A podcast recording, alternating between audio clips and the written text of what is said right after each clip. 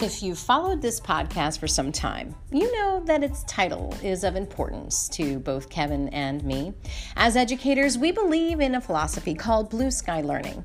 Similar to a growth mindset and utilizing grit, blue sky learning means to have incredibly lofty goals, but to break them down into achievable parts. It's experiential learning at its finest, and of course, our focus is on aerospace education. So, our students at the Aerospace and Innovation Academy, which sponsors this podcast, do just that.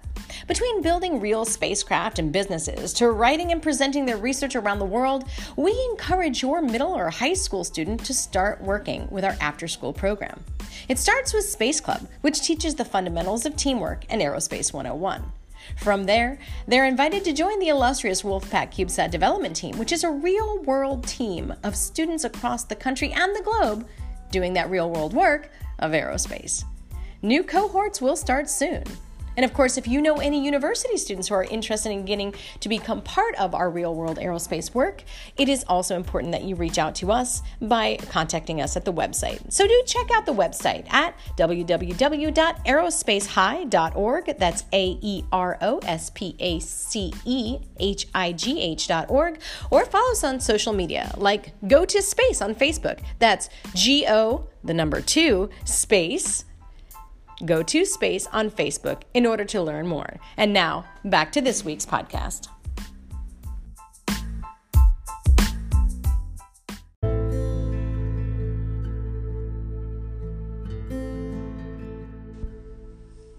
In this special replay episode of Let's Go to Space Blue Sky Learning, we revisit our interview with Dr. Jin Kang, who was a keynote at our first SmallSat Education Conference in October.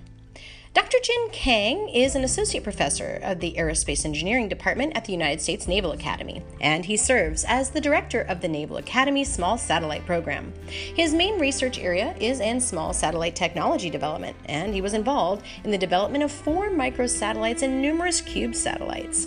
He received his Bachelor's of Science from the University of Michigan, his Master's of Science from Stanford University, and his PhD from Korea Aerospace University in Aerospace Engineering.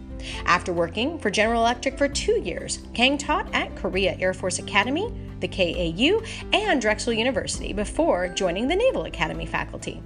We continue to be proud of the work that we do with Dr. Kang, and we invite you, as always, to stay tuned after the episode for our takeaways.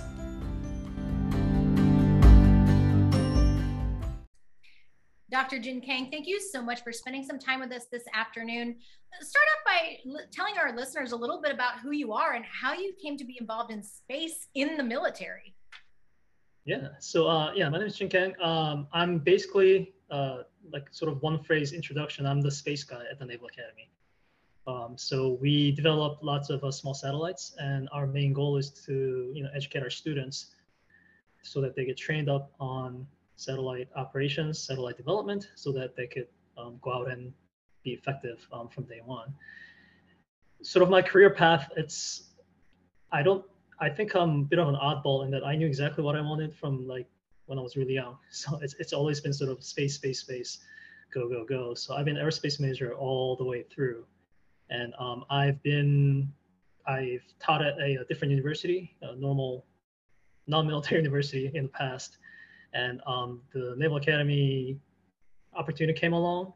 And uh, when I got to learn a little bit more about the Naval Academy program, uh, space program, I, I, learned that there's such a um, a lot of things going on. They're very active. They've been launching satellites um, for a long time, and uh, to me, it was kind of like a candy shop. Uh, it, it, was just the, the, things that they had going on at the Naval Academy was great. So um, I got an opportunity to work at the Naval Academy, and now I'm running that candy shop myself.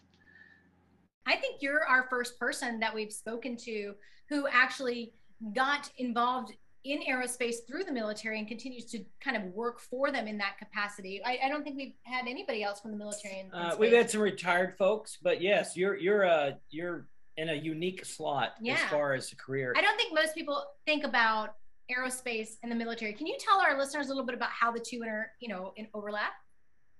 Uh, so I'm actually civilian. Um, I've been, I'm, I'm, not U.S. military. I used to be a Korean citizen, so I was uh, right. uh, um, in the Korean Air Force. And um, I mean, military and uh, space. Well, space in our lives is very integral to everything that we do in our lives. And um, same thing with military. Um, when you think space, um, unfortunately, people may think Air Force, but Navy is sort of the number one customer of, of space services. So, so we, Navy launched the first U.S. Um, satellite, and um, Navy's been there from from day one for space age. And since it's so tightly integrated with everyday military operations, um, um, having having students the experience to um, see see how the satellites work, how they get developed, all of that is is a huge plus for when they go out into the fleet. Right. Um, I know the Army tried to launch the first satellite in the U.S., I believe, but the Navy probably was successful the first time. Um, my first memories of you, uh, Jin, uh, I'm working at NSF with this guy named John Moore. It's about 2011. He goes, I know this professor at Drexel, and he does these satellites. And John was always about remote sensing, remote sensing, uh, and using it in the classroom. And so I did meet you the first time. One of my favorite all time photos of me is actually you and Bob Twiggs and me in a picture at the National Science Foundation. Um, can you share just a little bit about your experience actually being in a Twiggs classroom? And for our people, uh, for our listeners that don't know, Bob Twiggs is the creator of the CubeSat form factor. Yeah, so um, I was a grad student at Stanford, and uh, Bob Twiggs, Professor Twiggs, was my advisor. And uh, we were working on small satellites. And what we mean by small satellite is um, like 15 kilograms, about you know um, 18 inch cube type size satellites. So those are sort of the first generation university satellites. And um, I've been wanting to get into satellite things, and in my in my mind, satellites always been sort of the bus sized, kind of hard to get to, like NASA only type of thing. But and with uh, working with um, Professor Twiggs, I had the opportunity to actually work on student satellites, like get my hands on stuff that's going to go into space. So that was great.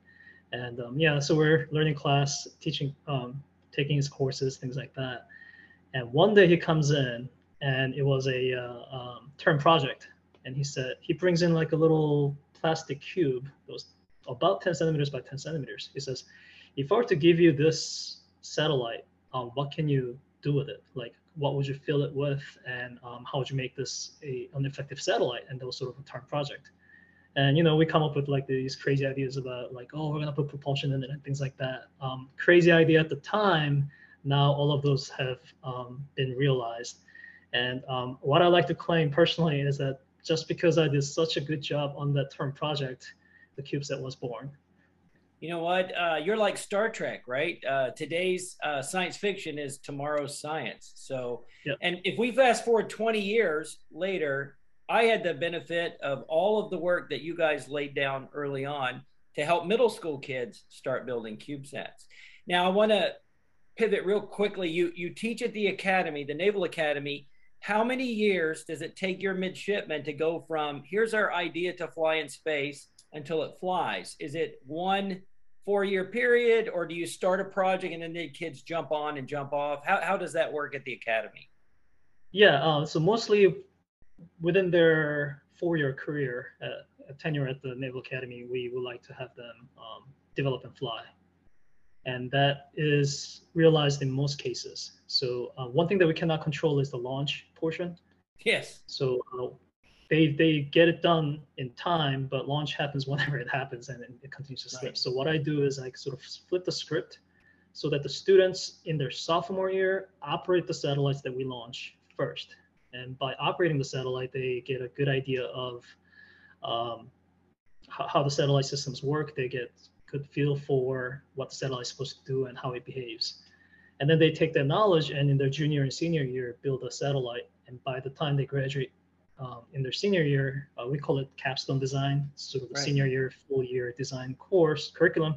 And that's when they develop their satellite and get it ready for delivery, and then and then they graduate. That, that, that's outstanding. My next question was going to be Do the young kids follow the older kids? But you just throw the young kids right into the operational phase. Um, yeah. One last question about the, the midshipmen and their program. Do you have um, numerous vendors that you work with, or, and you don't have to tell me which ones, but, or do you have like this very short list of uh, parts suppliers that you draw from? Or, and, and the follow up is, do you build your own printed circuit boards or do you buy boards uh, on uh, COTS, COTS boards?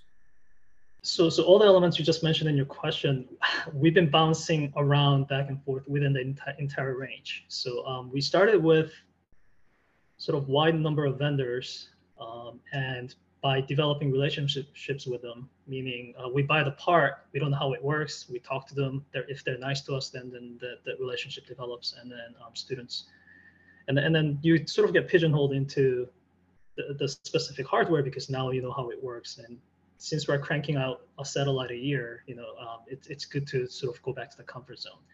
So we started with a wider range, and now we sort of folk narrowed down to three or four vendors um, that are well, sort of our go-to vendors. Right. Well, you have confidence, right? If it's hard when you have flight heritage and confidence to deviate from that.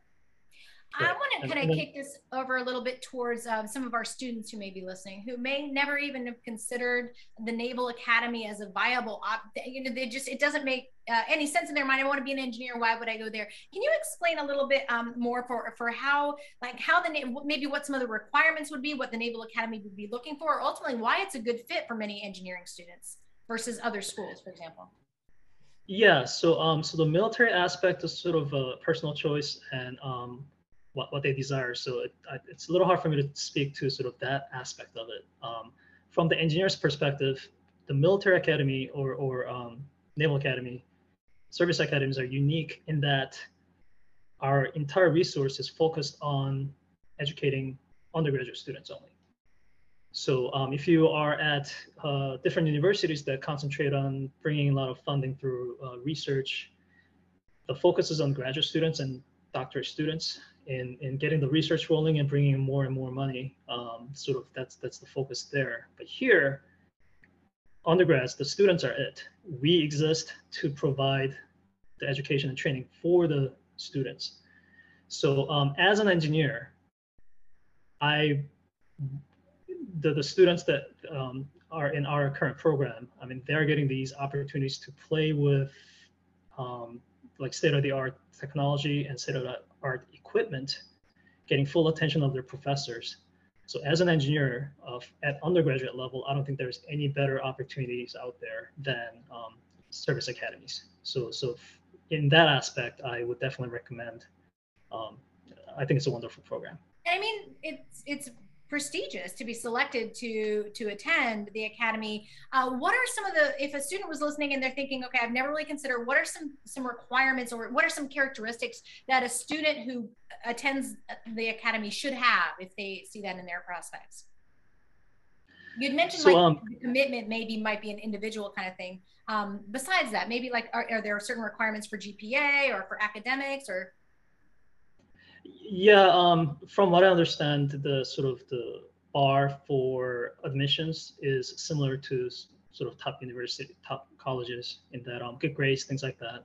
Um, I know that one special um, application thing that that service academies grad or uh, applicants need is a recommendation from their um, congressional district. So congressman has to sign off or provide a recommendation. And then of course there's a physical aspect as well. Right. Um, one thing, sort of, once they come over the fence onto my side, uh, once they get accepted, one thing I notice that I think is another unique quality of the Naval Academy is we make sure that we develop our students uh, for their character as well. So there's right. academics; they have to be good students, but um, we really uh, emphasize the, the, character development as well. And um, I, I, think that's again another great opportunity for um, students right. who are looking for that sort of environment my my daughter went to an academy, not the Naval Academy, but I could tell you from a parent of a child that went and graduated, uh, academies like superior academic performance. They tend to have uh, kids that were athletes, and not only athletes, but there's also an element of leadership. I know that's very common with applicants in that whatever that child did in high school, they were probably a leader in that area whether it be their academics, their athletics, or whatever their passion, I'll call it a passion project, but whatever that thing is that makes you really distinctive, you probably were a leader in it if you find yourself in an academy. And from the commitment aspect, it's it's the four years, right? I- you I go think it's the base. five Is it now. five? I think it's five. Can you maybe Yeah, explain five years what, is. what that commitment is for maybe students or parents who are listening who don't understand exactly, you know, what that is? So I may be misspeaking, so um, please double check. Uh, but uh, when you get graduate from the academy, I think you're uh, obligated for five years uh, to serve in the Navy, and after five years, you can decide to either continue on or um, or something else. So But it's not happening simultaneously then. In other words, you know, you go to school, you get your training, and then your commitment would come after that. So it's not like you're having to do both at the same time. So it Right. comes after. So it's kind of like, but um, in exchange for that, you get all the benefits that you would normally get for being in the military. Uh, it's an incredible fraternity. Yes, it is. It's, Yeah. yeah, all I- kinds of benefits. And um, I mean, for, for parents, think about this. Day one after the graduation, immediately your children will have a job. that's Yes. well, that's that's what I'm thinking. I mean, Right. I think even as a as a parent, even uh, when you met my son, it was one of those things that I personally never considered because I just assumed that it meant oh you have to go into the military and that's it. That it's just an extra level of training is what that is in a field that you want to go into, and the benefits about it. So I think it's an overlooked um, uh, way to get your your training for schools So. Right, right. Well, I'm going to pivot back to the small sats because you are what we call a subject matter expert. Uh, and um, my question to you is so let's say there are folks like me, they're teachers and they work with secondary students, high school and middle school. If you had to design the perfect program to help funnel kids into sort of an aerospace type STEM career using the hardware that you're familiar with, how would you do that with the youngest kids? Where would you start age wise and what would you have them do? Ooh, wow. Okay. um, so th- the struggle that I also face at, at the university level is the, the the fact that you're building something that's kind of going to space is is, is the huge attraction. Um, that, that's the ultimate motivator. Uh, hey, whatever you're working on, we're going to put into space. Um, for earlier levels, where you have to have a lot of background background knowledge and things like that, also um, within part of your uh, learning, um, that may not always be uh, a possible outcome at the end. So, so that's where the struggle is. Um, you could make it look like satellites, but it's, it's not full satellites. There, you use a little bit of that, that sort of the, the bling there.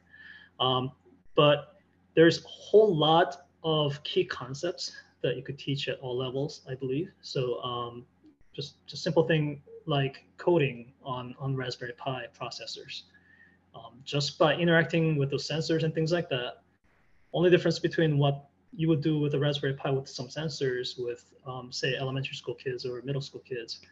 Uh, difference between that and a full satellite is it's packaged around, packaged uh, within some expensive shell that could produce power off solar energy. That's like the only difference. We launch Cube's um, Raspberry Pi processors into space all the time, and they work great. Wait, you at the at, at the Naval Academy or just in general that Pis are used in space? in general, and I am going to be launching the next set satellite with Raspberry Pi processor. So Are you kidding? Naval Academy is also going in that direction where we're going to go with um, yeah commercial off-the-shelf components. That's that's wild. Um, we we are actually our next hosted payload mission. Have you ever heard of microbits? Which I think is a simpler form. Uh, it's a it's a gateway board for really young coders. It was made in the UK, and it's about half the size of a Pi board. Uh, it has a wonderful little uh, dashboard, you know, where you can write the code in a sort of a visual editor or uh, the Python script. And uh, of course, you know, you get sensors and you hook them in. Wonderful. Uh, I had no idea you were going in that direction because that uh, the cost of a Pi is really low, and children can use the Pis when they're six year olds in preparation for getting them ready. So it ready makes for it you. more accessible, is what you're saying. You're you're Yeah. lowering the barriers of entry as far as uh, the resources a child may have, and uh, the complexity. That's very cool. Yeah, the complexities I think is a big thing too. Um, some of the the schools that I've been helping in the past, one thing I noticed is there's there's a lot of enthusiasm, but the advisors themselves don't have um, a lot of experience. Oh, I, So- yeah, you're you're talking to one of them. So well, I mean, you, I, I, I consider you uh, an expert as well, but um, Not in Wow. coding though. That's been one of your you know challenges, that that right? actually is a weakness. Um, I have a group of kids that meet at a community center. I'm taking a 12 year old to teach the coding class because he is very good at it. Why? Why should I do the job when I've got a kid that's 10 times better than me? Right, and and so if I were to give a uh, student a full FPGA board and say, "Hey, learn this and program it," it's it's not going to happen. Whereas in um, things like Raspberry Pi boards, um, the, I know a high school that's launching Raspberry uh, Raspberry Pi Zero board, you know, tiny one, just like that, as a main processor.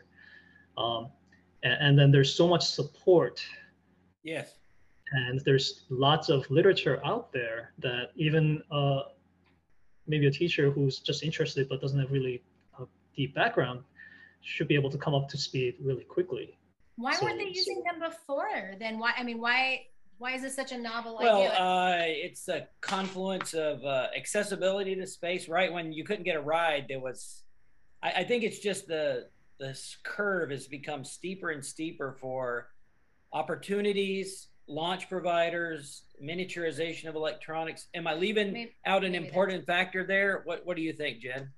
No, I think that's exactly it. Um, before you get like one launch, your career, entire career, and you would want to make sure that it absolutely works in space. right. So to give you an example of the Raspberry Pi board, if I were to get that, get the same sort of computing power in um, radiation hardened, sort of like a full satellite, fully reliable type of format, I'm guessing something like twenty-five thousand dollars for just for that board. To to have that be like a big satellite, expensive stuff. Whereas now these boards are like tens of dollars, and um, they survive well enough in space. And um, just like um, Kevin mentioned, the the launch opportunities are becoming a lot more abundant. Like it's it's a lot more easier to launch your payload. So hey, why not just um, gain experience, have fun with it, launch, and if it works, great. Right. So If it's it less you just launch it. imperative that you focus only on making sure it's successful because even if it something goes wrong, it wasn't such a huge outlay Yes. at that point. The- I that makes It- sense. It's funny. It's sort of like the contrasting the uh, SLS NASA rocket versus uh, Elon Musk, right? As far as incremental improvements and and things like that. Um, this, this is outstanding. Uh, I had no idea about the Pi, and thank you for that advice about the coding. Uh, and you know, I, I think in the last 10 years, 3D printing has also become pretty ubiquitous at very low education levels. Even though we don't fly um, chassis that are made out of plastic, the kids are certainly competent at, you know, a lot of us have kids that print 3D chassis to build the emulators for the CubeSats, which I think visually helps them really uh, come up to speed. Do your kids do a lot of, uh, do, do you, do you follow the standard uh, CAD model, engineering model, flight model for your kids, or do you have a different way that you uh, train them on uh, putting together their, their missions? So that's how it's taught in classrooms. But in actual practice, when students are doing their projects, they're they're totally spoiled with all these these uh, 3D printers. They could print whatever they want whenever they want. So um, as an engineer, I advocate you know um, doing analysis, just like you're saying CAD, CAM, and then you know sort of move on. But um, they have the luxury to print, see if it happens. I mean, if it works, if it fails, they just reprint They start again. and. I think I don't I kind of like that approach. It's kind of growing on me in that um, I think that may be sort of the future uh, a good way for students to get really excited and just just learn. So it's it's it's iterative, right? Are you saying like your CubeSat models, they just 3D print the parts to form fit them, or are you just speaking about 3D printing in general? Uh, both and um, for 3D printing. So for for example, if I needed a, a secondary structure to support a new board that we designed, they would just go and 3D print, come back. Oh, whoops! I missed the hole placement. I'm gonna just go 3D print again, which Yes. is not not um, sort of traditional way, but um, they So do have that opportunity. Yeah, it's it's very much the uh, what do you call it? The engineer engineering design cycle, right? Iterate, uh, test, change, uh, uh, adapt, uh, and you know that's that's outstanding. Um, let's see, I have a hundred questions, but well, I'll, I'll you can get one more because we are, for the sake of time, almost to the Um, end, and so you get one So, more. uh, Jin, what do you see as the future for small sats, not just uh, CubeSats. And and uh, I'm sorry I didn't ask earlier, but I presume mostly you build 3Us. Is that correct? And what do you see for the future of small sats? So uh, yeah, we do mostly one U bus with a little bit of payload. So we do one and a half U um, because sometimes we have two satellites getting ready to go, and it's good that we could put two one and a half years together, and we get the whole container and we could do whatever we want with it. Um, I am um, happy that the the government and the military and everyone's taking a much more serious stance on CubeSat technology. Um, I think it's a great movement. Before we were called debris sets, toy sets, things like that. Um, but there's a lot of potential there, and and um, there's a lot of sort of investment and interest going into it. So so I think that's a great um, great direction.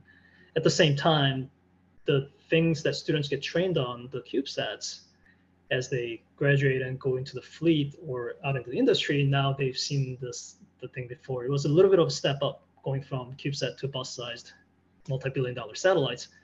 But now um, industry and governments coming down a little bit in size and cost and sort of quickness of how fast they could develop the satellites, and then and then our CubeSat technology is coming up. So I, I see this sort of uh, narrowing of the gap, and I, I think that's a wonderful thing. Right. Is it true that no graduating engineer today working on satellites, um, none, uh, all of them have had experience with CubeSats. Would you say that's a fair statement, or are we not quite there yet? I think it's almost there. Um, CubeSat is so such a popular, prevalent. Um, everyone loves it. Everyone uses it. I think it's a great tool myself, and um, it seems like when you, I mean, when you go to conference and walk around talking to people, like I mean, and and you're you're a big part of it too. Like middle school on, I mean, everyone's had their hands on it, and um, yeah, I, I, think it's becoming a uh, sort of like a normal like a normal occurrence for for all education institutions. Thank you. Well, our final question is always about giving some advice. So as I'm thinking, you know, about our audience, and there are many parents who have, you know, kids maybe even in high school, middle school. So what advice would you have either for our parents or students who are thinking about maybe taking the engineering track um, or may have their sights set on doing something as um, you know as prestigious as the Naval Academy. What advice can you give them about hanging in there to be an engineer? Yeah. Um, so to me, engineer. So a lot of uh, students come up. Sometimes they haven't decided quite uh, what major to take, and they they like science and they're wondering about engineering. Um, sort of one distinct distinguishing uh, feature that I, I like to highlight is engineers are people who make stuff happen. So we definitely need scientists. We need mathematicians. We need them to come up with all kinds of theory to help us make the world a better place. But it's the engineers who translate all the theories and new ideas into practical things that we could actually use in our everyday lives. So if you like to tinker, um, if you like to make stuff, and um, if you like to make stuff happen, um, I think engineering is definitely a way to go. Um, regardless of what career choice you make, I, one thing I want to emphasize is make sure it's something you really like to do. Um, you're gonna be spending a lot of nights, a lot of time working on this stuff, so it's gotta be something that you really like to do. Um, I consider myself like my job. I don't consider it working. Only part that I consider working is grading papers, but all the other stuff, um, like I said, I threw around the word candy shop. I, I, I, love being an engineer. I love working on satellites, and, and it's a great thing. And um, for the parents, aerospace is booming. Uh, we're going to have persistent, um, what's the word they use? A sustained presence on the moon. And everyone's going space, space, space. Um, anytime I talk to my colleagues at NASA or other places, they're always asking me if they're good talent because they're just dying for um, good talent in aerospace engineering. So so it's a great career path, and um, it's I, I see it booming, just just exploding in next that choice award in our field of yeah. work, but um, I see it exploding in, in the next few years. So um, I definitely consider would like you to consider this as a, one of your career choices. We really appreciate you giving them that advice and also for taking some time out today. It was good to see you again. Yeah, it was good to see you. Thank you. So today we had the privilege of interviewing one of my good friends from way back when uh, we were all in the DC area, uh, Dr. Jin Kang, fantastic professor at the Naval Academy. And I think the coolest thing about him is he was a student when the CubeSat was created in the lab where the guy created it. Yeah, that is something. I mean, especially for him to be able to say that he sees this almost sounds like when you think about the future of space, well, that's happening now. So if you're if he's if he's saying that it's almost the norm, the norm will eventually be that it's CubeSats, and to be thinking that it's gonna instead of usually we think of something as it expands, getting larger. Whatever as this continues seems to be getting smaller and smaller as it goes. Absolutely, the, the miniaturization of electronics and the miniaturization of satellites is totally disruptive because they're lower cost and the design cycles. Whereas used to it would take 20 years from a time uh, someone envisioned a satellite till that satellite was you know the end of its life mm-hmm. now it's like a year or 18 well months. the irony right because space is so vast and yet the miniaturization of getting to space that's yes and and and what uh you know i we visited Jin's lab just before covid and when he says candyland uh you know a good engineering uh university or a lab that's working on CubeSats is a very fun place to be. At least I'm I'm biased in that. Yeah. So we we appreciate you joining us uh, this week um, in our podcast. And you know, uh, you mentioned the conference. You want to give a quick plug for oh, that yes, conference? Yes. Um, we are hosting our first satellite conference. It's called the Satellite Satellite Education Conference. Um, you can find more information about it at satelliteeducation.org. It's going to be at Kennedy Space Center at the Center for Space Education uh, in the Kennedy Space Center Visitor Center, October 29th and 30th. If you are a teacher or a student, you are invited to attend for free. We'll have some exhibitors, some vendors. We'll have some great presentations. Hopefully, Professor uh, Jin and his midshipmen will be there. And it'll be a great way for those of you that are interested in potentially doing aerospace to figure out how to get your hands on some real world hardware and get to work. Excellent. All right. Well, of course, we'll have someone new for you next week, and we hope that you'll join us as we once again say, let's, let's go, go, to space. space.